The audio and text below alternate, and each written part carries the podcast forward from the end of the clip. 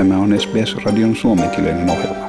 Muita mielenkiintoisia aiheita löytyy osoitteesta sbs.com.au kautta finnish.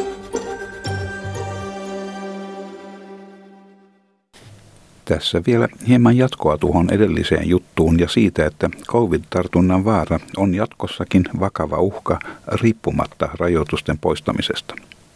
Tartunnan ja sairastumisen lisäksi on olemassa niin sanotun pitkän covidin vaara, siis pitkään jatkuvia toipumisen jälkeen mahdollisesti ilmaantuvia oireita. Kaksi vuotta siitä, kun hän sai ensimmäisen COVID-19-tartunnan, Judy Lee kokee edelleen lamauttavaa väsymystä ja aivosumun tunnetta. Hänen on vaikea muistaa aikaisemmin hyvin tietämiään asioita tai edes sanoja puhuessaan. Things that I used to know just doesn't come back to me and even just words or trying to make a sentence it's like the words at the tip of your tongue but you can't bring it forward. Judy Lee on 38-vuotias projektipäällikkö, jolla on pitkä covid. Hän on joutunut luopumaan työnteosta ja jopa huolehtiminen hänen omista lapsistaan on rajoitettua. Hänen puolisostaan on käytännössä tullut heidän lastensa yksinhuoltaja kuluneen kahden vuoden aikana. So my partner's had to single parent for um, you know the better part of the two the last two years, and it's just been a really big struggle. Sydneyn St. Vincentin sairaalassa suoritettu tutkimus osoittaa, että noin 20 prosenttia COVID-potilaista tulee kärsimään muistihäiriöistä ja aivosumusta ilman parantumisen merkkejä ensimmäisen vuoden aikana. St. Vincentin sairaalan neurologi Bruce Brew on yksi selvityksen tekijöistä. It is impactful on, on patients uh, and it's more impactful the more cognitively demanding your mental activity is in your profession. Tutkimuksessa havaittiin myös, että pitkästä covidista kärsivät henkilöt eivät välttämättä saaneet pahoja oireita ensin sairastuessaan. Itse asiassa vain joka kymmenes heistä joutuu edes sairaalahoitoon. Jälkeenpäin tilanne saattaa olla hyvin erilainen. Professori Stephen Fox, joka työskentelee St. Vincent-sairaalan COVID-klinikalla, kertoo tarkastavansa viikoittain vastaanotollaan 8-10 uutta potilasta, jolla on pitkän COVIDin oireita.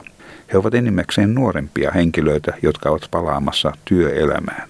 What we're seeing um, is mostly younger people, even though it's at higher risk in older people. We're seeing mostly younger people having difficulty returning to work.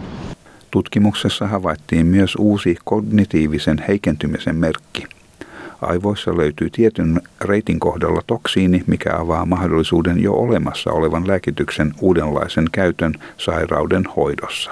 That's going to help us um, target treatments. We can use some drugs already off label, and it means that people who come to our unit might be able to enter into research trials.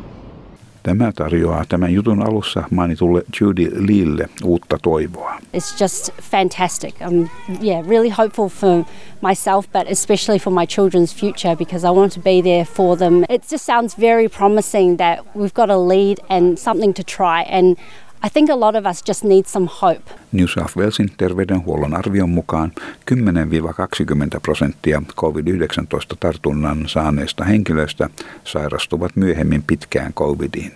Valtakunnallisesti noin 1,4 miljoonan ihmisen odotetaan saavan näitä oireita.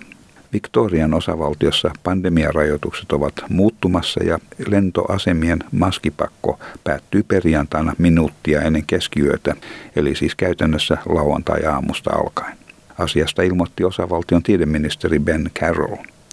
Hän kuitenkin painotti, että hengityssuojaamia on edelleen käytettävä lentokoneessa. You still will be required to wear a mask doing air travel, but masks will no longer be required when uh, being in airports around Australia, and this is in line with other jurisdictions, but it's a proportionate, safe, and considered uh, response to the high vaccination rates we do have here in Victoria. Osavaltion hallitus on myös poistanut työntekijöiden toisen ja kolmannen annoksen COVID-19-rokotusvelvollisuuden useimmilla aloilla. Tämän kautta pyritään keventämään rokotteiden toimitusketjuun kohdistuvaa paineita. Tämän jutun toimitti SBS-uutisten Abby O'Brien. Haluatko kuunnella muita samankaltaisia aiheita? Kuuntele Apple, Google tai Spotify podcasteja tai muuta suosimaasi podcast-lähdettä.